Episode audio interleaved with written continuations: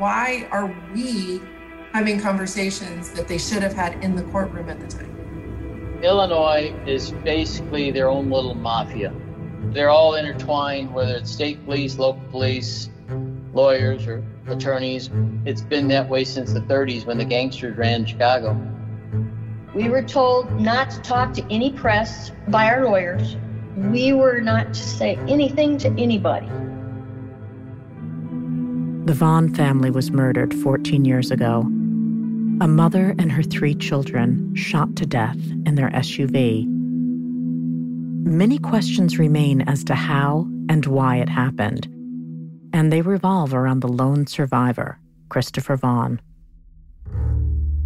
Chris is unable to recall what happened even to this day.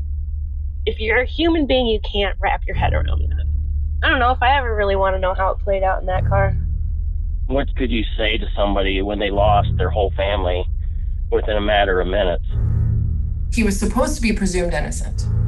And someone presumed innocent should have the opportunity to attend his children's funeral. Now, we re examine the murders Christopher Vaughn was convicted of committing. The trial was handled poorly, evidence was not processed correctly, critical evidence that could have definitely made this go a complete different direction. In the weeks leading up to the murders, he's spending time at strip clubs and, and dropping not just a little bit of money. Like four grand. Millions of people go to strip clubs, they don't go home and kill their wife and kids.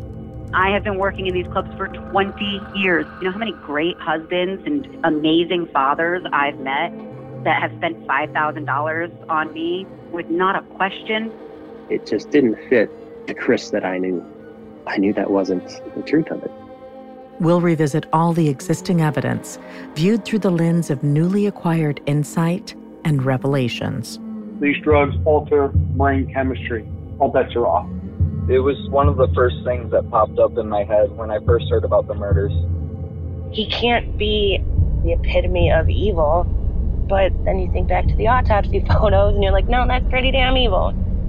Chris's case haunts me because Chris did not get the defense that his case demanded. Are you sitting down? Yes, I am sitting down. Okay, because you might lose your legs on this one. Oh my God. I'm Lauren Bright Pacheco.